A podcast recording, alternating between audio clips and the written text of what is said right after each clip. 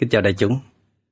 Kính chúc đại chúng luôn thật nhiều năng lượng bình an và trái tim luôn tràn đầy tình yêu thương.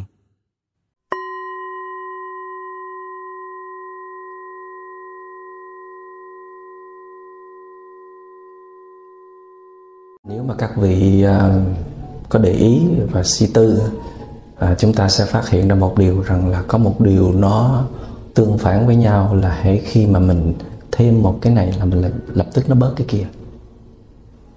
Thí dụ như chúng ta thêm thêm thu nhập thì chúng ta sẽ bớt đi thời gian thảnh thơi. Thêm job thì tất nhiên là sẽ bận rộn hơn. Hãy thêm cái này là bớt cái kia, không có thời gian cho bản thân, không có thời gian để ngồi ăn cơm hay là sinh hoạt với những người thân. Hãy thêm cái này là nó bớt cái kia. À, thêm cái sự kính trọng nể phục, mình cố gắng để mình đạt được cái chức vị đó thì sẽ nhiều người nể phục, thì mình đánh mất những cái giá trị quý giá bên trong của mình, như là sự khiêm nhường hay là sự dễ thương, à, sự bình dị, sự thân thiện gần gũi chẳng hạn. Thêm cái này nó bớt cái nọ, cho nên có thể nói rằng là trong cái thêm nó có chứa sẵn cái bớt rồi đó. Dám thêm không? Và trong cái bớt nó lại chứa cái thêm. Rồi khi mà mình bớt cái tiện nghi đi, cái mình tự nhiên thấy thoải mái, cái tự do, có thời gian. Rồi bớt tiện nghi vật chất, bớt material thì tự nhiên thêm cái freedom. Bớt cái ý niệm là mình phải làm cái này cái kia cho người khác nể phục, cái tự nhiên mình có tự do liền. Bớt trình diễn là tự nhiên mình có tự do. Bớt đòi hỏi, tự nhiên thấy nó bình yên. À, vậy thì trong cái bớt nó là hàm chứa cái thêm. Cho nên thêm nó cũng chính là bớt, nhưng mà bớt nó cũng chính là thêm. Mình dựa theo Bát Nhã Tâm Kinh mình phát biểu ké như vậy đó, thì mình thấy rằng là cái vấn đề mà mình cứ muốn thêm vô không à, và mình không biết rằng nó đang bớt ra. Tại có những cái bớt nó vô tướng, nó không có hình tướng. Thí dụ như đạo đức của mình nó đâu có hình tướng đâu, nhưng mà mình trở nên người độc tài, trở nên người cọc cằn thô lỗ, trở nên người lúc nào cũng nghi ngờ người khác, thì cái đó là thuộc về đạo đức rồi, mà là những cái phẩm chất rất là quý. Có những cái đó mình có thể mất mười năm, hai mươi năm mới gây dựng nổi. Các vị thấy mà gây dựng cái tâm mình điên nhiều khi mất mấy tháng trời, mà mình dám vì một cái danh dự nhỏ mọn thôi, nó giống như một cái cục đá nó chọi vào mặt hồ mình, mà mình lại ngang nhiên để cho người ta ném vô, thì mặt hồ mình nó xáo động như vậy, mất một tháng hay là ba tháng trời nó mới bình yên. Vậy mà mình dám đánh đổi, tức là chỉ có lời khen chừng nửa giờ hay là một giờ thôi, mà mình mất cái năm trời để mà mình có được cái đó thì nó nó oan ức quá, phải không? Cho nên à, thêm thì nó có thể là bớt, mà bớt nó có thể là thêm. Cái vấn đề là thêm cái gì và bớt cái gì, chứ nó không bao giờ mà hễ mình thêm là nó không có gì thay đổi hết. Thêm là chỉ có thêm thôi, hay là bớt chỉ có bớt thôi. Thì Đức Phật mới đưa ra cái đề nghị rằng hãy um, hãy tìm cái gì mà nó không có nuôi dưỡng cho bình yên và hạnh phúc thì bớt đi. Còn cái gì mà nó có nuôi dưỡng cho bình yên hạnh phúc, cho cái mục đích chính của đời người thì hãy thêm đi. Chứ uh, tại sao mà mình không có đủ khôn ngoan mà mình cứ thêm mấy thứ nó không có hạnh phúc gì hết, mà mình lại bớt đi những cái thứ nó thuộc về hạnh phúc. Thì cái câu chuyện mà chúng ta vẫn thường kể cho nhau nghe đó là một hôm Đức Phật ngồi trong rừng với các thầy tỳ kheo để mà tọa thiền. Sau cái giờ trưa ăn cơm xong thì con bác nông dân bác chạy chạy tới, à, trong một cái năng lượng rất là buồn chán và, và căng thẳng. À, bác mới mếu máo, bác hỏi: ơi các ông thầy tu ơi, các vị ngồi đây từ từ sáng giờ có thấy cái đàn bò mười hai con của tôi đi ngang qua đây không? Thì à, Đức Phật à, cũng cẩn thận. Đức Phật quay sang hỏi các vị thầy ngồi gần, hỏi là các thầy nãy giờ có thấy không? Thì hầu hết các thầy đều à, đều lắc đầu nói rằng là chúng con ngồi đây không có thấy đàn bò nào đi ngang qua đây cả, bạch Đức Thế Tôn. Thì Đức Phật mới xoay sang bác nông dân. Đức Phật từ tốn nói: bác ơi, à, có thể à, bác đi hướng bên kia coi có thấy hay không, chứ là chúng tôi ngồi đây từ sáng giờ chúng tôi không có thấy. Thì bác nông dân nghe xong bác Bác mếu máu, bác khóc, bác vừa đi, bác vừa dậm chân, bác vừa than thở. Bác nói: trời đất ơi, năm vừa rồi thất bát mấy sào mè là muốn chết rồi, mà năm nay mất cái đàn bò này nữa thì chỉ có tự tử chết luôn, chứ làm sao mà sống nổi. Em bác đi khuất rồi. Thì Đức Phật quay sang mới nói với các thầy tỳ kheo là: này các thầy, mình đâu có con bò nào đâu để mất, phải không?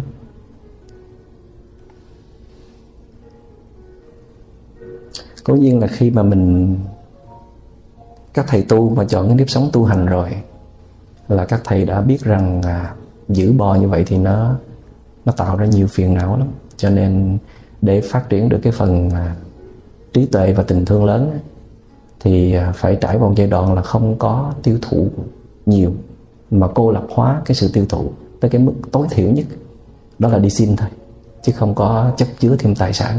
Tại vì hễ mình, người ta cho mình à, à, thùng mì gói, hay là à, cái bình hoa lan, hay là à, cái bộ quần áo, là mình sẽ cất kỹ lắm, giữ kỹ, giống như mình giữ con bò vậy thôi. À, sợ hoa lan gãy, sợ nó héo, rồi à, sợ quần áo nó bị à, chuột ăn, là xe thì sợ nó bị trầy xước, vân vân. Tức là mình giữ những con bò mà rất là kỹ. Thì đó là cái thói quen của chúng ta, hãy bám vô nó. Mà mỗi khi mình bám vô những cái cái vật chất của mình thì năng lượng trong người mình nó phải phân tán ra. Cái gì mình cũng phải giữ gìn hết. Nếu mà các bạn có mười con bò thì các vị phải uh, mất một cái nguồn năng lượng nào đó. Và các vị có hai mươi con bò thì các vị cũng phải tiêu tốn một cái nguồn năng lượng gấp đôi. Mà nếu các vị có một trăm con bò thì nó phải gấp một trăm lần, mà có thể nhiều hơn một trăm con bò nữa, phải không? Cho nên bây giờ mình uh, không phải là các thầy tu, mình phải có một cái số điều kiện tiện nghi nào đó mình sống.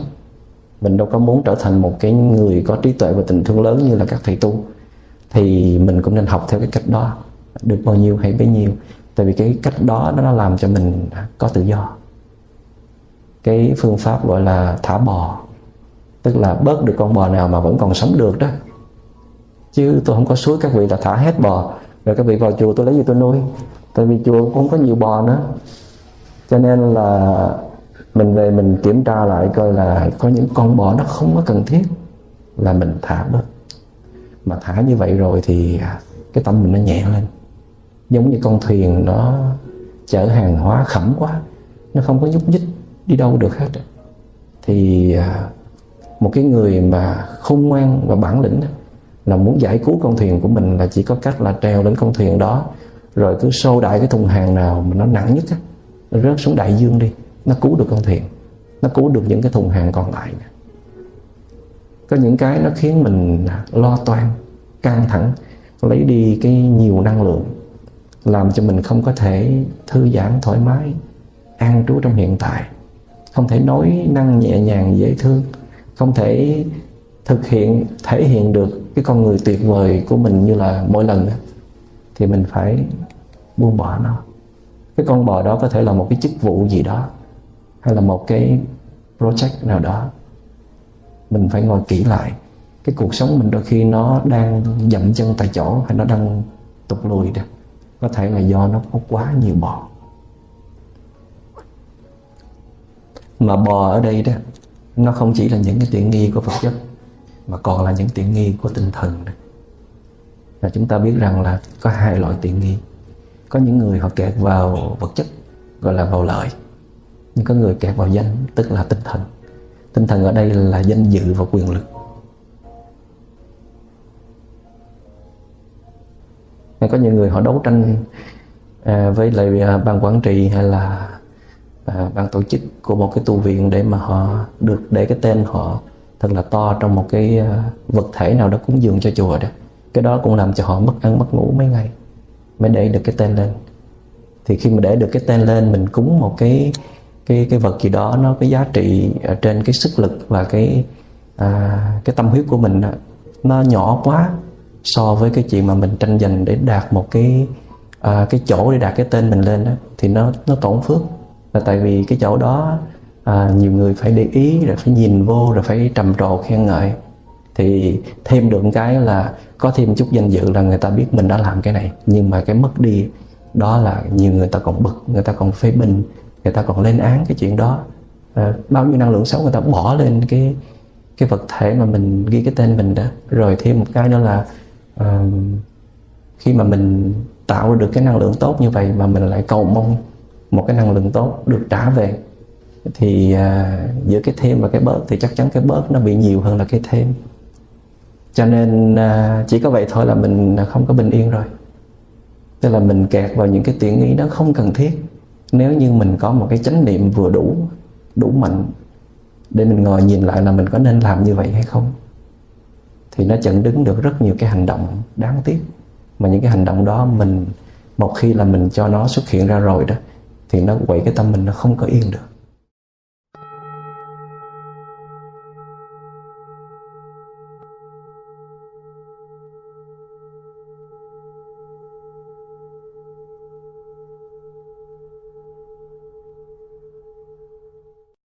Ở trong cái bài hát uh, Society, bài hát này được viết uh, cho cái bộ phim uh, Into the Wild. Bộ phim này nó dựng trên một cái câu chuyện có thật uh, về một chàng thanh niên hai mươi hai tuổi từ West Virginia đã rời bỏ cái gia đình, rời bỏ xã hội để mà đi về miền hoang dã sống. Và mục đích của anh chàng là muốn thoát ly ra khỏi những cái mà cái xã hội này nó áp đặt lên, bắt con người phải, ai cũng phải học hành cho thật giỏi, rồi để có một cái bằng cấp tốt, rồi kiếm được cái việc làm tốt, rồi có nhà, có cửa, rồi lập gia đình, rồi mua xe. Ai cũng vậy hết, mà không ai có hạnh phúc hết, mà không chịu suy nghĩ có cách nào khác không. Anh chàng mới tự đặt cho mình một cái cách là mình có thể tìm một cách khác chứ, tại sao mình phải đi theo cái sự sắp đặt của xã hội như vậy, cái society system như vậy. Thì anh chàng đã làm một quyết định là anh chàng mới đi về, à, đi dọc theo, đi thẳng qua Alaska, à, đi xuyên qua nhiều tiểu bang để tới được Alaska. Tại vì anh chàng tin rằng nơi cái miền hoang dã của Alaska nó có thể, cái nơi đó không có cái bóng dáng của, của con người, không có cái được gọi là văn minh của nhân loại. Chỗ đó không có trình diễn, không có đối phó, không có đẹp, không có xấu, không có cao, không có thấp, không có Um, phải thế này thế kia mới đúng. Cho nên là anh chàng quyết định đi về đó. Thì mất uh, mất uh, hai năm trời anh chàng mới tới được Alaska, và anh ta đã tìm được cái mà anh ta muốn tìm. Tuy nhiên đáng tiếc là anh ta đã không có học được cái cách để mà tồn tại trong một cái xứ lạnh như vậy, cho nên là uh, anh ta chết. Cái chết đó gây cái chấn động rất là lớn trong cái giới trẻ của nước Mỹ. Tại vì tới năm hai không không bảy đó, anh chàng chết năm một nghìn chín trăm chín mươi hai, thì tới năm hai không không bảy đó thì bộ phim Into the Wild mới được dựng lên. Hollywood dựng lên bộ phim đó. Khi bộ phim nó ra đời, nó có nhiều cái tư tưởng trái chiều, có nhiều cái phê bình trái chiều, thì hầu hết giới trẻ đều ủng hộ anh chàng này. Tại vì có rất nhiều bạn trẻ trên đất nước Mỹ này rất là hoang mang, không biết là sau khi tốt nghiệp ra trường rồi mình phải làm cái gì. Không phải bạn nào cũng thích kiếm tiền cả, và không phải bạn nào cũng có trách nhiệm đối với gia đình là mình phải kiếm nhiều tiền để mình lo cho gia đình. Có những bạn họ không cần tiền, mà có những bạn không bị hấp dẫn bởi tiền, thì các bạn cảm thấy thiếu một cái gì đó mà không gọi được tên. Cho nên khi mà họ đọc được cái cuốn sách Into the Wild hay là xem cái movie đó rồi, thì một số bạn trẻ ngay cả trên đất Mỹ hay là trên thế giới, họ đã rời cái xã hội này, họ cũng đi lên những cái trail họ ở, hay là họ đi làm tình nguyện viên, họ đi vào rừng họ ở, tức là họ muốn trải nghiệm thử. Thì tất nhiên là trong số đó cũng có một số thành công, có một số thất bại, tức là cũng chán, cũng thấy trong rừng không có gì hết, ở núi ở non cũng chẳng có gì để tìm hết, rồi cũng trở về.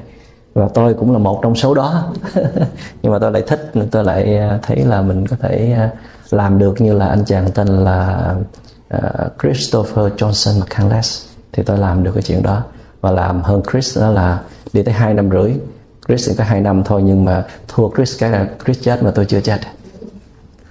Thì cái bộ phim nó dựng ra đó, nó nó viết rất là nhiều bài hát hay. Trong đó có bài Society tôi rất là thích. Trong đó cái câu là "Is those thinking more or less, that is more. But if that is more, how you keep in score?" Bạn thử nghĩ cái nghĩ là là thêm với bớt đó, thì bớt nó cũng chính là thêm đó. Tại sao bạn sợ bớt?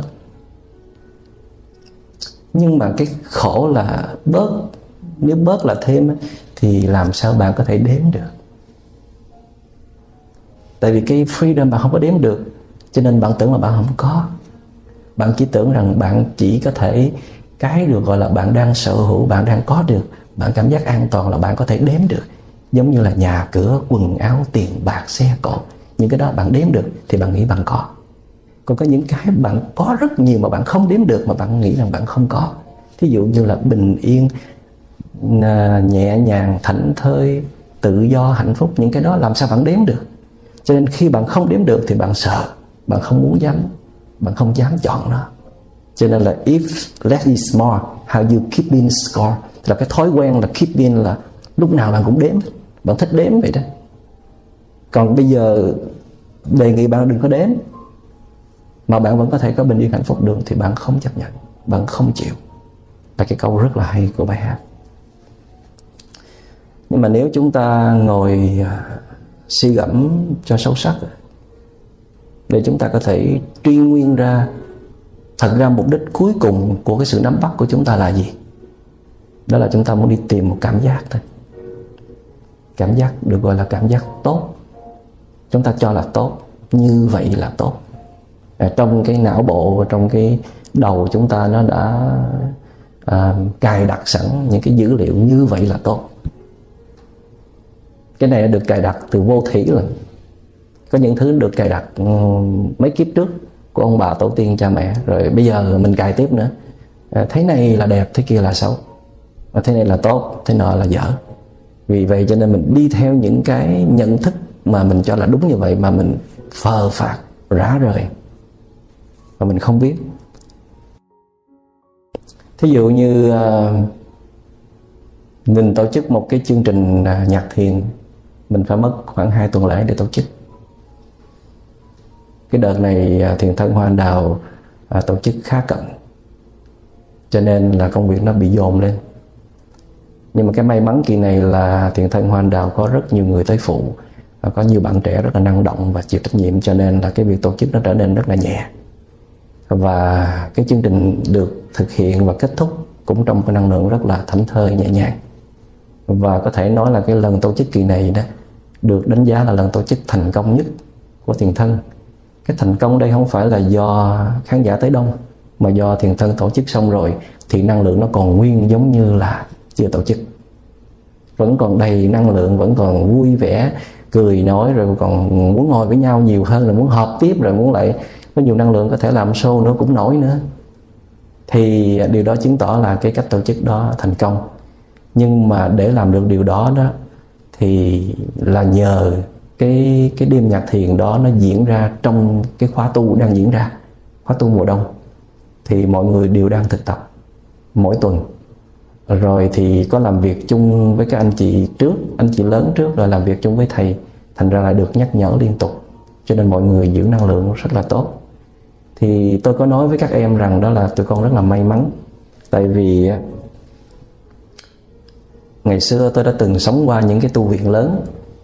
Tôi sợ những cái ngày lễ lớn hay là tổ chức để làm một cái gì lắm. Các vị biết không, khi mà tổ chức một cái lễ, thí dụ như lễ Phật Đản hay là Vu Lan hay là Tết, thì các thầy coi như là làm việc trước đó một tháng trời.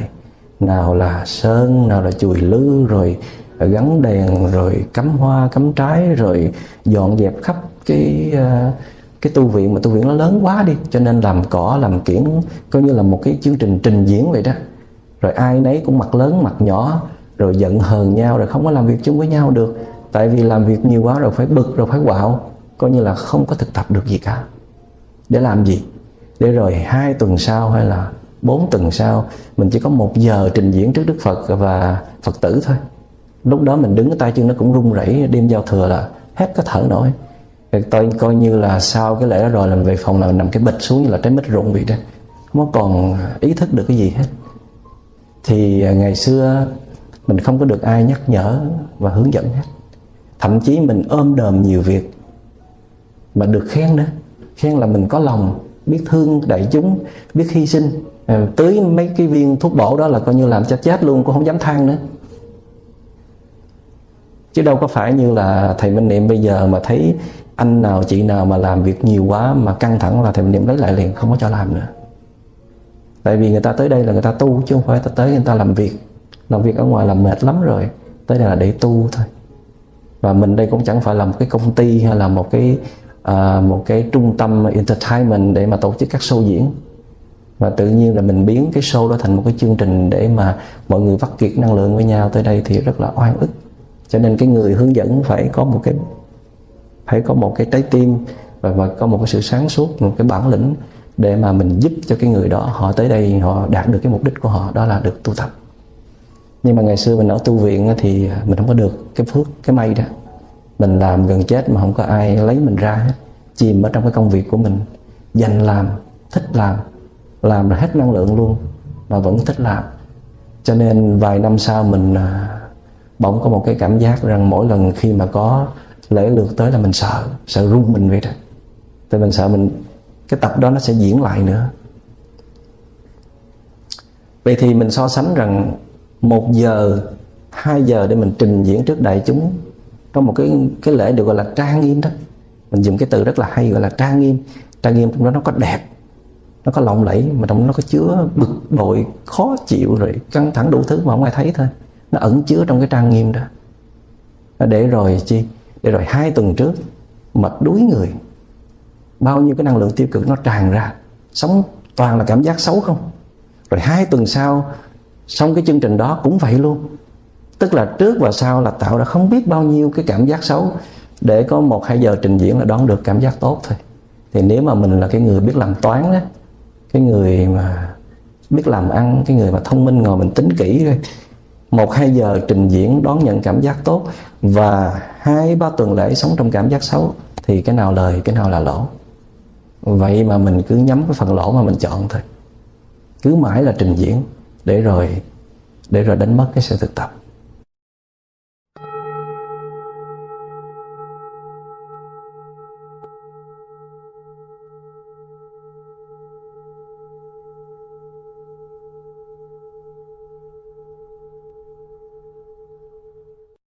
Bản chất của cái cảm giác tốt nó cũng là một phần cần thiết của nhu cầu căn bản của con người.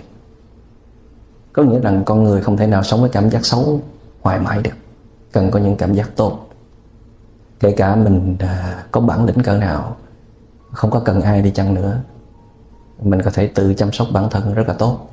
Nhưng mà những lúc mình đau bệnh mình cũng cần có người mua thuốc, hay là cho một chén cháo, hay là cần một cái lời an ủi vỗ về khi mà mình rơi vào cái tình trạng à, hiểm nghèo, hay là à, à, bị rớt xuống từ một cái cung bậc cảm xúc nào đó. Tức là lúc mình có thể là cô đơn hay là đau khổ. Nhưng mà cái sai lầm của hầu hết chúng ta, của, của human being đó, đó là mình không có biết cái, cái mức như thế nào là vừa đủ cho cái sự hưởng thụ cảm giác tốt. Nói chung là cái thói quen của chúng ta là hễ rờ tới đâu là dính tới đó. Hãy cho cảm xúc tốt một lần là đòi nữa, chứ không bao giờ nó đã thôi đủ rồi. À, có những cái uh, có những cái uh, hành vi của chúng ta mỗi ngày nó phản ánh lên cái điều đó và chúng ta ít để ý. Nó là cái cách mà chúng ta thích cảm giác tốt đó. Thí dụ như uh, khi mình ngồi xuống ăn, tại sao mình ăn súp trước? Các vị có bao giờ đặt câu hỏi đó không? Tại sao mình cứ ngồi xuống là cứ bưng tô súp nóng lên mình mình ăn trước? Tại vì nó ngon. Đang nóng mà, thì khi trời lạnh mùa đông mà cái tô súp nó nóng lên khói như vậy mà không ăn thì ăn cái gì? Hôm nay ăn ăn cơm trước. Nhưng mà có hai cái thất bại khi mình ăn súp trước. Thứ nhất, các vị ăn hết tô súp đó rồi là ăn còn lại nó không có ngon nữa, nó no hơi, thức ăn không còn ngon nữa. Cái thứ hai đó, các vị đánh mất sự kiên nhẫn. Ở trong tu viện đó, tôi được huấn luyện rằng là súp không bao giờ được ăn trước hết. Điều đó nó có thể nó, nó không thích hợp cho một số người, nhưng mà chúng tôi được dạy rằng là khi mà bạn thấy súp mà bạn muốn ăn trước, có nghĩa là bạn đang chiều cái thói quen ham ăn của bạn thôi. Chứ nó không hẳn là nó phải ăn súp trước nó có tác dụng tốt hơn là ăn súp sau. Tại vì cái con mắt mình thấy cái tô súp là hành động mình đã đưa tới liền, mà mình không kịp phân giải là tại sao mình lại làm như vậy. Tức là ăn súp thì nó phải ngon hơn, nóng nó dễ chịu hơn. Thì nóng dễ chịu là cái cảm giác tốt, tức là mình muốn đi tìm cái cảm giác tốt trước đó. Thì uh, tô súp mà để đó nó khó chịu lắm, nó cứ khói nó cứ ngùng ngục đi lên, nó thơm quá, mà mình ngồi mình ăn cái món khô khan này thì nó khó chịu ghê lắm. Nhưng mà ở trong tu viện chúng tôi ở là ăn súp bao giờ cũng phải ăn sau cùng, để làm gì? Để kiềm chế cái tâm ham thích ăn. Tức là thường thường là theo thống kê là hầu hết ai cũng thích ăn súp, và ăn súp trước, súp nóng. Thì nó tinh tế tới cái mức như vậy đó. Đôi khi mình phải đặt câu hỏi à, hoặc là tại sao mà mình đi tới chùa Hoa Nghiêm mà mình chỉ lái một con đường thôi, không dám đi con đường thứ hai, tại vì mình sợ lạc, phải không? Sợ lạc mang tới một cảm giác xấu. Đi con đường này nó an toàn hơn thì đã cảm giác tốt, nhưng nó lại nuôi dưỡng cho cái tâm sợ hãi và yếu đuối. Thật ra nếu mình gan một chút sẽ khám phá ra con đường nó gần hơn để đi tới chùa, nhưng mà mình khám phá như vậy nó mắc công quá, những cái rủi nó lạc rồi làm sao, cho nên thôi đi đường cũ cho chắc ăn. Thì những người có thói quen mà chỉ một con đường mà đi á, mà con đường này nó, nó, nó khi nó kẹt xe cũng ráng chịu, nhưng mà chỉ một con đường này thôi đó, không có dám khám phá thêm con đường khác, thì người này lại sợ đón nhận cảm giác xấu và muốn duy trì cái cảm giác tốt, đi trên con đường quen nhất của mình. Hay là khi mà mình mình đi tới một cái, mình muốn mua một cái món hàng gì đó, thì mình đi tới ngay cái cửa hiệu nào mà mình quen nhất, tại vì cái anh bán hàng đó rất là dễ thương, cái chị bán hàng đó rất là hâm mộ mình chẳng hạn. Có thể nó nó mắc hơn một đồng, nhưng mà mình thích tới cái chỗ đó. Chỗ đó nó có nhạc im dịu, nó được bài trí sạch sẽ, nó cho mình một cảm giác rất là thoải mái. Và đánh vào cái cảm cái cảm giác này, cái thói quen yêu thích này mà những cái cái cái cái ngành quảng cáo nó nó thành công là như vậy. Nó làm cho mình cảm thấy comfortable. À, chúng ta luôn thích comfortable, thoải mái, dễ chịu. Thì đâu có sao đâu, thì mình có cái quyền đó mà. Nhưng mà đứng về mặt tâm lý, có nghĩa là mình lại tiếp tục nuôi thêm cho cái tâm yếu đuối của mình. Tức là chiều theo cái sự thích, tức là cứ đi tìm cái cảm giác tốt. Rồi những cái này là chắc chắn có, là ai cũng có. Là thích nghe những cái lời êm dịu, những cái lời nó phải nhún nhường. Cái người nào mà nói những cái lời êm dịu mà nhún nhường thì mình kết luận là người này là người dễ thương. Sao cái anh đó dễ thương quá, hay là sao cái em đó dễ thương quá. Cái chữ dễ thương có nghĩa là người đó cho mình một cảm giác rất là tốt khi mình gặp họ. Họ rất là nhún nhường và họ rất là là lễ phép đối với mình.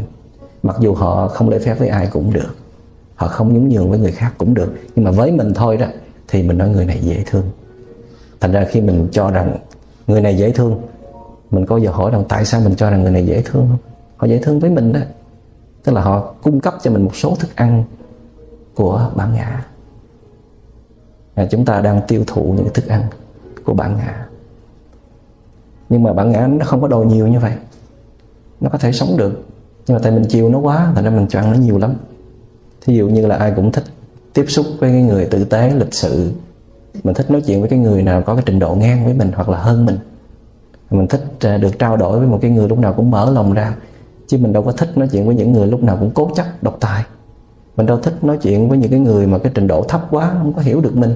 Mình đâu thích những cái ngồi gần những cái người không có ăn học, không có lịch sự. À, tại sao? Thì cái kết quả cuối cùng vẫn là muốn đi tìm những cái cảm giác tốt, chứ không có gì khác hết. À, tại sao chúng ta phải uh, trang điểm hay là phải mặc quần áo đẹp? Cái này là cái văn, văn hóa gì đây? Không có văn hóa gì ở đây hết. Đây là cái cái cái cái sự sa đà của con người. Con người trong cuộc đời này sống để có bình yên hạnh phúc thôi, chứ đâu có cần những cái lặt vặt đó. Nhưng mà cũng bày ra cho được, rồi thấy cũng không có gì nguy hiểm lắm. Rồi chính những cái thứ đó nó làm mất thời gian, rồi đánh mất cái niềm tin vào bản thân, chỉ tin vào những cái hào nhoáng bên ngoài. Khi mà mình mặc một bộ đồ đẹp hay là mình trang điểm cho đẹp lên thì người ta nhìn mình nhiều hơn, người ta có vẻ đưa cho mình một cái ánh mắt trìu mến hay là ngưỡng mộ mình hơn. Thì điều đó là mình mình bị đói rồi đó, đói thức ăn cảm xúc, cho nên là mình cần có một cái thức ăn nó đưa tới.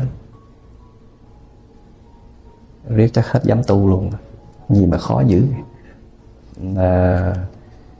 Hoặc là tại sao mình có, bây giờ mình đặt câu hỏi là tại sao mình dễ tin người khác. Nghe họ nói mát ruột, mát gan là bao nhiêu là là bỏ qua hết, hay là bao nhiêu là mình cho họ hết. Tức là họ đưa mình một cảm giác tốt trước, là họ biết dùng những lời khéo léo để họ dụ mình, họ nói ngọt vào lỗ tai mình. Mà cái này là phái nam hay phái nữ dễ bị các vị? Chắc phái nam quá hả? Phải không? Phái nam thích nghe lời dụ ngọt không? À, vậy cái coi ai là thích nghe, thích cảm giác tốt nha. Rồi khi mà người ta làm cho mình người ta ra vẻ như rất là lễ phép, là, là nhún nhường trước mình, có người ta thua mình đó, là bắt đầu mình hạ cơn giận xuống liền, phải không? Mình chỉ giận cái người nào mà muốn hơn mình thôi, chứ người đã thua mình rồi mà thì mắc gì mình giận nữa. Và mở lòng ra tha thứ liền, tức là mình chỉ quan tâm và tha thứ cho cái người nào mà người đó phải biết cúi đầu trước mình, hay là phải chịu thua mình mới được. Vậy thì bạn muốn giúp ai là bạn phải cần người đó đưa bạn một cảm giác tốt trước thì bạn mới giúp, thì cái này nó không phải là tình thương đích thực. Đây là một sự đổi chác. Bạn cho tôi một cảm giác tốt, tôi cho lại bạn một cảm giác tốt, vậy thôi, chứ đâu có tình thương gì ở đây. Tình thương là người người kia đưa qua cái cảm giác nào cũng được, không quan trọng. Mình vẫn cứ giữ trách nhiệm của mình là cho họ một cảm giác tốt, một tình thương. Gọi là tình thương ít điều kiện hay là không điều kiện thì cái này nó mới thật sự gọi là thương. Thương là nó phải cho nhiều hơn là nhận, hoặc là không cần nhận. Còn này có cho có nhận mà sao gọi là thương được, trao đổi thôi. Tại vì khi người kia mà không đưa cảm giác tốt nữa là mình hết thương nữa. Người kia đưa lại một cảm giác xấu, người kia xúc phạm mình, người kia kênh kiệu với mình, người kia không chấp nhận mình, thì mình không thương họ được nữa, phải không? Thì Thì đó là vấn đề của chúng ta. Hoặc là nó hơi tinh tế một chút là thí dụ mình làm cái show đêm nhạc xong cái mình cũng bay bổng lân lân, tức là đang nói về ban chăm sóc của Hoa Anh Đạo, hay là mình là thành viên của Thiền Thần Hoa Anh Đạo, cái mình gặp các bác mình cũng hỏi bác thấy chương trình hôm qua là sao bác, mình biết thế nào hỏi câu này cũng được khen nè. Cái bác đã quên quên không có không có bận rộn, không có để ý là mình hỏi với cái ý gì, nó ừ cũng được, cái bác bỏ bác đi, cái mình thấy buồn trong lòng. Cái gặp bác khác, cái bác ơi bác thấy chương trình văn nghệ hay không, tức là mình thấy nếu mình hỏi sao thì sao người kia không hiểu, phải thêm chữ hay không là người kia đâu có đường chạy nữa, nói hay cháu ơi, chúng cháu làm rất là tốt, bác rất là yêu thích chương trình đó, cái mình thấy sướng trong lòng. Là cái gì? Là đi tìm thức ăn cho bản ngã. Thì mỗi lần tìm như vậy thì nó có làm sao không? Không có sao hết, nó sướng mà, nó dễ chịu, nó thoải mái. Nhưng cái đó là thêm vô, mà cái bớt đi là gì? Đó là niềm tự tin vào bản thân. Bớt đi là gì? Là sức mạnh ở bên trong. Bớt đi là gì? Sự bình an. Mỗi lần thêm thức ăn vô là không bao giờ giữ được tâm bình an hết, chắc chắn là như vậy. Cứ thêm một cảm giác tốt vô là cái tâm nó sao động. Thế bây giờ thấy cái lòng nó trống trải, cái mở máy vi tính lên, hay mở tivi lên, tìm cái cô đào nào hay là anh chàng người mẫu nào đó đẹp, mình đứng nhìn hồi là thêm một cảm giác tốt. Rồi thì tắt thì sao? Nửa giờ đồng hồ sau hay là một giờ đồng hồ sau là có cái gì nó trỗi dậy ở bên trong, đâu có yên được đâu. Vậy thì nó luôn luôn có một cái quy luật nó xảy ra. Hãy thêm cái này là nó bớt cái kia, thêm một cái tiện nghi là bớt đi một cái tự do. Mà bản thân con người đó, nó cần tiện nghi rất là ít nếu con người đó muốn có tự do. Vì mình không có hiểu được cho nên mình cứ cắm đầu cắm cổ thêm, thêm, thêm, thêm, từ vật chất cho đến tinh thần. Cho nên tự do nó nhỏ dần, nhỏ dần, rồi cuối cùng mình không còn làm chủ được cuộc đời mình. Những cái vui, cái buồn của mình nó trôi theo hoàn cảnh. Người kia cho mình vui thì mình vui. Nói chung là người kia vui là mình vui đó, người kia buồn là mình buồn. Người kia chỉ cần nghiêm nghị hát cho mình một câu là mình coi như là như cái cái bánh bao chịu. Còn người kia mà ngọt ngào thân thiện cái mình tươi như hoa, chết chưa, mình trở thành cái con rối của người kia, cái vật điều khiển của người kia, đánh mất cái chủ quyền sống.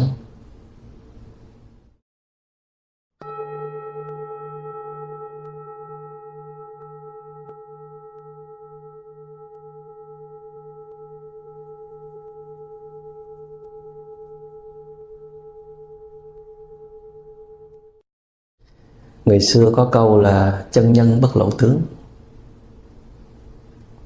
Chân nhân là những cái người mà những bậc à, tu hành đắc đạo, hay là những người có đức độ lớn. Chữ chân có nghĩa là một chân thật, nhân làm con người, tức là những cái người mà đạt tới chân thiện và mỹ đó, những cái người có cái đức hạnh lớn đó. Và những cái người gọi là hàng thật, những người có tu luyện đàng hoàng tử tế thì thường không có xuất hiện. trên à, trên giới truyền thông, hay là à, làm cho mọi người kính trọng ngưỡng mộ mình. Họ sống ẩn dật thôi. Tại vì sao? Không phải Không phải những bậc chân nhân đó họ sợ sập vào cái bẫy của danh và lợi, mà tại vì họ không muốn bị rút tỉa năng lượng. Họ muốn bảo tồn năng lượng để làm đại cuộc, để làm những cái chuyện lớn. Bạn muốn làm một cái chuyện gì lớn là bạn phải bảo tồn năng lượng. Bạn phải có một cái nguồn năng lượng thật lớn bạn mới làm nổi. Thì cái nguồn năng lượng đó nó chỉ có khi bạn giới hạn cái sự hưởng thụ của bạn. Đáng được hưởng thụ mà không hưởng thụ, đáng được kính trọng mà từ chối, đáng được thương yêu mà giới hạn, là chúng ta đã bảo lưu được cái nguồn năng lượng đó để làm cái chuyện khác. Khi chúng ta làm cái chuyện khác mà thành công được là do chúng ta đã có nguồn năng lượng đã được bảo lưu, chứ không phải là do trời đất ủng hộ mình. Nói trời đất ủng hộ mình là một cách nói thôi, là do mình biết kiệm đức và kiệm phước ấy. Mình giữ được cái năng lượng đó. Tôi cũng đang học đòi các các bậc thánh nhân thôi, chứ cũng không có làm được bao nhiêu hết. À, khi mà cuốn sách Hiểu về Trái Tim nó ra đời thì được à, đông đảo giới trẻ ở trong nước ủng hộ. Một trăm ngàn cuốn sách được bán đi là một cái kỷ lục rất là lớn, và chỉ trong vài tháng là bán được vài chục ngàn cuốn. Và tôi đoán chắc rằng mọi người đang rất là muốn tìm hiểu mình, đang đang cần biết cái tác giả nhiều hơn. Thì tôi biết rằng nếu tôi tiếp tục à, có mặt ở đây đó để mà nhận những cái lá thơ khen ngợi ở trên trời như vậy đó, tức là họ tự phong tước cho mình luôn đó, à, đem bao nhiêu cái cảm xúc nó dồn tới, thì tôi không chịu nổi. Có thể là mình sẽ bị ngã gục trước những cái cái trận bão cảm xúc đó. Có thể là mình sẽ kiêu ngạo hơn, mình tự hào hơn, hoặc là mình có thể là mình à, à, mình tưởng là mình giỏi như là họ tự phong tước mình chẳng hạn. Và tôi biết rằng bão nó đang đến, cho nên là phải lật đật xách gối mà đi vào rừng ở. Để rồi từ một cái người bỏ ra hai mươi năm tu hành với bao nhiêu sự kính trọng của mọi người, tôi cố gắng để mà sống trở thành một cái người bình thường nhất, là đi làm công cho người ta, tức là làm volunteer để mà giúp cho những cái nông trại. Nhưng mà cái bản ngã nó vẫn nó vẫn xuất hiện trong ba tháng đầu, tức là người ta giao những cái việc như là hốt phân người là mình chịu không nổi, mình thấy mình bị xúc phạm dễ sợ. Hay là khi mà mình đến một cái trung tâm thiền mà các vị đó là những vị cư sĩ Phật tử thôi, họ dạy thiền ở đó mà họ cho mình ăn cơm thừa thôi, họ không cho mình ăn chung với lại những người có đóng tiền. Tại vì những thiền sinh đến là có đóng tiền cho nên được ăn trước, còn những người volunteer là phải dọn vét nồi vét son để mà ăn. Thì những cái lúc như vậy mình thấy nó có cái gì nó, nó ngứa ngứa trong người, nó nó không có thông suốt được, là mình biết rằng là mình còn thèm lại cái cảm giác được làm thầy tu.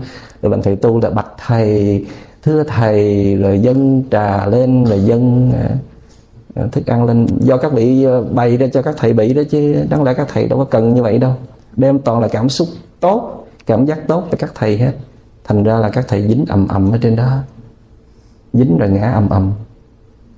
Cho nên là tôi cũng đã thực tập thiền, thực tập chánh niệm, ý thức chuyện đó rất là nhiều, và được gặp những cái vị thiền sư lớn là mình được học hỏi rất là nhiều rồi, mà nó vẫn còn bị cái đó ít nhiều.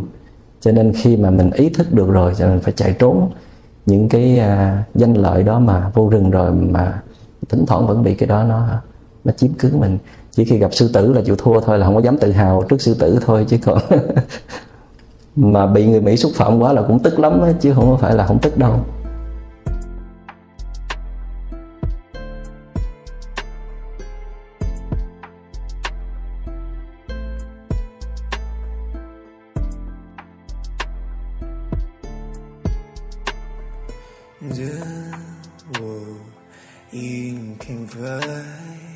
Passing your winging home,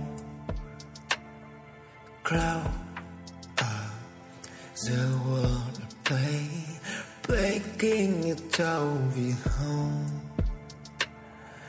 From every week I say, every day being a color, all the world is message up to say. Promise is broken, I love it in I go, in I go. It's a sacred love.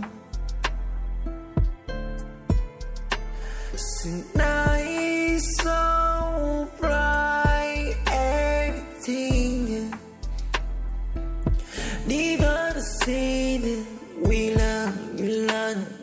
Tu tập cũng có thể là một cách để mình tìm cảm giác tốt. Thí dụ như là mình bận rộn quá, mình căng thẳng quá, thì mình cần được cảm giác nó nhẹ nhàng, thư giãn hay là bình yên, cho nên mình mới đi ngồi thiền, mình mới đi thiền hành, mình mới ăn cơm hay là thể hiện chánh niệm ở mỗi lúc, mỗi nơi. Mục đích để làm gì? Trước hết là mình tìm một cái sự thư giãn, bình an, thì đó cũng là một cảm giác tốt, đúng không?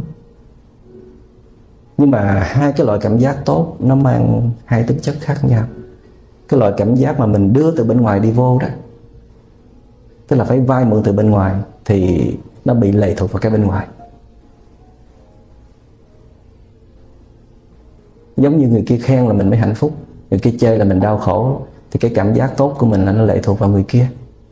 Thì những cảm giác tốt mà mình nhận được từ bên ngoài nó rất là ngắn ngủi và nó, nó biến động rất là nhanh. Còn những cái cảm giác tốt mà do tự mình chế ra được á, thí dụ như là mình ngồi thiền, mình tụng kinh, mình đi thiền hành hay mình niệm Phật, những cái cảm giác mà mình chế ra được á, thì nó tồn tại mình lâu hơn, chứ không phải là nó không, không tan biến. Nó tan biến nhanh hay chậm là do cái công phu của mình, do cái định lực của mình, nhưng mà nó vẫn tan biến. Cho nên Đức Phật nói rằng là ngay cả những cái cảm giác của thiền định sâu, đi vào những cái tầng định sâu thật là sâu, cũng phải buông bỏ nữa. Kể cả học kinh điển cũng phải buông bỏ nữa, kể cả ngồi thiền cũng phải buông bỏ nữa.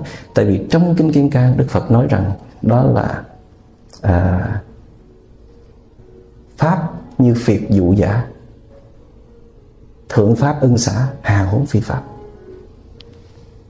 Tức là những cái, những cái giáo pháp mà mình đang tu tập theo đạo Phật đây đó, những cái phương pháp mình đang thực tập để mà đạt được bình yên hạnh phúc đây cũng phải bỏ nữa. Nó chỉ như là con thuyền thôi. Chúng ta cần đi tới bờ chứ không phải chúng ta cần con thuyền. Chúng ta cần có bình an và hạnh phúc chứ không phải chúng ta cần ngồi thiền, không phải chúng ta cần đi chùa, không phải chúng ta cần tụng kinh, không phải chúng ta cần trì chú. Tất cả tụng kinh, trì chú, niệm Phật, ngồi thiền, kinh hành hay là phát triển chánh niệm gì gì đi chăng nữa cũng là cái phương tiện, cũng là con thuyền thôi, để nó đạt tới cái mục đích, cái, cái cứu cánh, cái bờ của nó, cái bỉ ngạn, cái bờ bên kia, đó là bình yên và hạnh phúc. Ngay cả Đức Phật là một cái người mà đã tạo ra không biết bao nhiêu pháp môn mà bảo lĩnh ghê chưa, nói rằng là các vị chỉ nương nó thời gian rồi bỏ đi nha, chứ đừng có dựng lên rồi ôm lấy nó suốt đời, thì các vị không bao giờ đạt được cái chân lý hay là đạt được cái cứu cánh đâu, hay đạt được cái mục đích chính của mình đâu. Khi mà mình có bình an hạnh phúc rồi thì tất cả những cái kia đó mình muốn xài thì xài, không xài thì thôi. Nếu mình đạt tới trình độ gọi là bất động, tức là không ngồi thiền mà mình vẫn có thể giữ được tâm mình yên, thì mình đâu có cần phải ngồi thiền. Nhưng mình biết rằng nếu mình ngồi thiền ít quá thì cái tâm mình nó động, thì mình cần phải đi ngồi thiền. Vậy thôi à. Tu cũng vậy.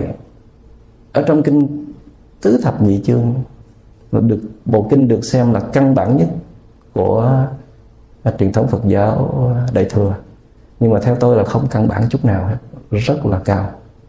Ở trong đó có cái câu như thế này là tu vô tu tu, chứng vô chứng chứng, hành vô hành hành. Tu mà không có kẹt vào cái, cái hình thức tu, không có thấy mình đang tu. Diễn giải thêm một chút, đó là thấy một cái hợp thể năm uẩn này nó đang vận hành trở lại đúng với cái nguyên tắc của vũ trụ thôi, chứ đâu có gì tu đâu mà phải tự hào, rồi phải coi thường những người không tu, phải không? Cho nên tu mà không có kẹt vào cái ngã đang tu thì ấy mới thật là tu.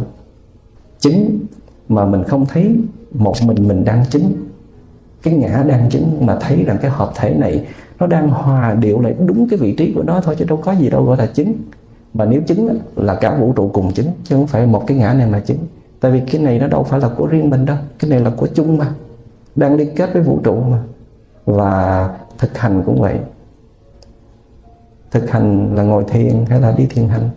Ai đang ngồi thiền, ai đang đi thiền hành, cái hợp thể năm uẩn vay mượn nó đang làm chuyện vậy đó, chứ không có cái gì gọi là đang làm cái chuyện thanh cao hay là cao thượng hay là đẹp đẽ gì hết.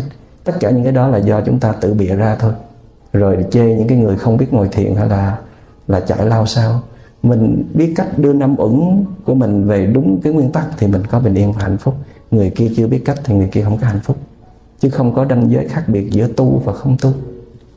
Cho nên không có gì tự hào khi mà mình mặc áo tràng, hay là mình lần sâu chuỗi, hay là mình ngồi trong một cái chánh điện trang nghiêm cả. Đó là mình tự tìm con đường cho mình thôi. Thì Đức Phật nói rằng là những cái cảm giác à, của mà tạm bợ như là à, từ bên ngoài đưa đến từ ngũ dục lạc á, tức là tài sắc danh thực thùy, là nên buông bỏ càng nhiều càng tốt để nó có cái tự do bên trong. Rồi kể cả những cái à, cảm giác ban đầu để làm cho được thư giãn, à, thoải mái, dễ chịu, thời gian rồi mình cũng vượt qua để cuối cùng mình sẽ đạt được cái mục đích cao nhất của mình là tìm thấy cái con người chân thật của mình. Ở trong đó bình yên và hạnh phúc tự sản sinh ra. Thì một trong hai cái lý do chính nó khiến cho tâm chúng ta nó không bình yên, đó là chúng ta luôn tìm kiếm những cảm giác tốt và nghiện ở trong đó. Nếu mà thưởng thức cảm giác tốt mà không nghiện là không có sao hết. Cái vấn đề là nghiện. Thí dụ như ăn một cái tô canh uh, chua mình khen ngon, đâu có sao đâu. Nhưng mà À, không có nấu đạt như vậy nữa, hay là không nấu nữa, là mình không chịu. Thì cái đó mới là vấn đề. Mình chạy chiếc xe đời mới đâu có sao đâu, nhưng mà chạy mà cảm thấy thích, thấy đã, mà xe đưa xe cũ hơn không chịu chạy, hay là sợ trầy, sợ hư không dám cho người khác mượn, thì đó mới là vấn đề, có phải không? Đi chùa tụng kinh hay là niệm Phật, trì chú, ngồi thiền, bản chất cũng đâu có sao, mà rất là hay nữa. Nhưng mà nếu mà mình kẹt vào những cái hình thức đó mà mình quên rằng là mình chưa có chế ra được cái năng lượng của giải thoát, của bình yên và thảnh thơi ngay trong giờ phút hiện tại, là mình bị kẹt rồi. Cho nên cái vấn đề nó nằm ở cái chỗ là hễ mà mình đụng tới cái cảm giác tốt là mình bị kẹt và mình không có thoát khỏi nó. Cái, cái đó là một cái thứ vũng lầy. Cho nên uh, chúng ta hãy nên tự kiểm tra lại chính mình, đặt một cái câu hỏi rằng là mình đang thích cái gì đây? Tại sao? Mình hỏi rồi có khi có câu trả lời, có khi không. Nhưng mà hỏi đi. Thí dụ như là mình đang thích uh, ngồi ở đây với đại chúng. Tại sao? Tại vì mình cần cái năng lượng bình yên. Thì nếu mà mình sâu sắc hơn nữa thì mình hỏi thêm một câu nữa là có bị đang vướng kẹt không? Tại vì khi mình cần năng lượng bình yên của đại chúng là đúng, nhưng mà nó sẽ sai nếu như là mình không biết cách học để mà tạo năng lượng bình yên nơi chính mình. Mình đến đại chúng là mình học từ đại chúng, và mình được học thêm kinh nghiệm khác của những người xung quanh. Hoặc là khi mình đuối sức, mình đến đại chúng để đại chúng tiếp sức cho mình, để rồi khi mình về nhà mình mang cái năng lượng đó về nhà, hoặc là mình phải chế tác ở nhà thì nó mới đúng. Chứ còn hễ mỗi lần đuối là mình chạy tới đại chúng rồi mình không có tự tạo được thì cái đó là là sai. Thì cái lý do mà tôi nêu ra đó, đó là chúng ta bị kẹt quá nhiều vào những cảm giác tốt, thì chúng ta cần phải buông bỏ bớt. Bỏ được cái gì là bỏ.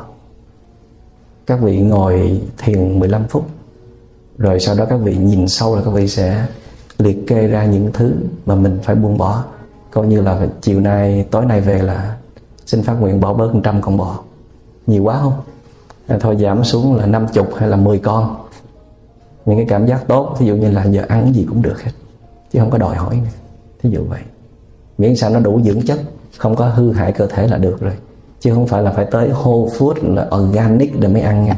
Còn thường thường là không ăn là là bị kẹt vô đó. Rồi nó còn một cái một cái bài thực tập quan trọng, nó đi liền cái bài thực tập này nữa, đó là chúng ta luôn luôn tránh né những cảm giác xấu. Thì bài đó để dành cho buổi sau. À, xin cảm ơn đại chúng. Phúc Tịnh xin kết thúc podcast hôm nay tại đây. Bài pháp thoại mang tính chất tâm lý trị liệu do Thầy Minh Niệm và Cộng đồng Thiền Tâm lý Trị liệu Miền Tỉnh Thức thực hiện.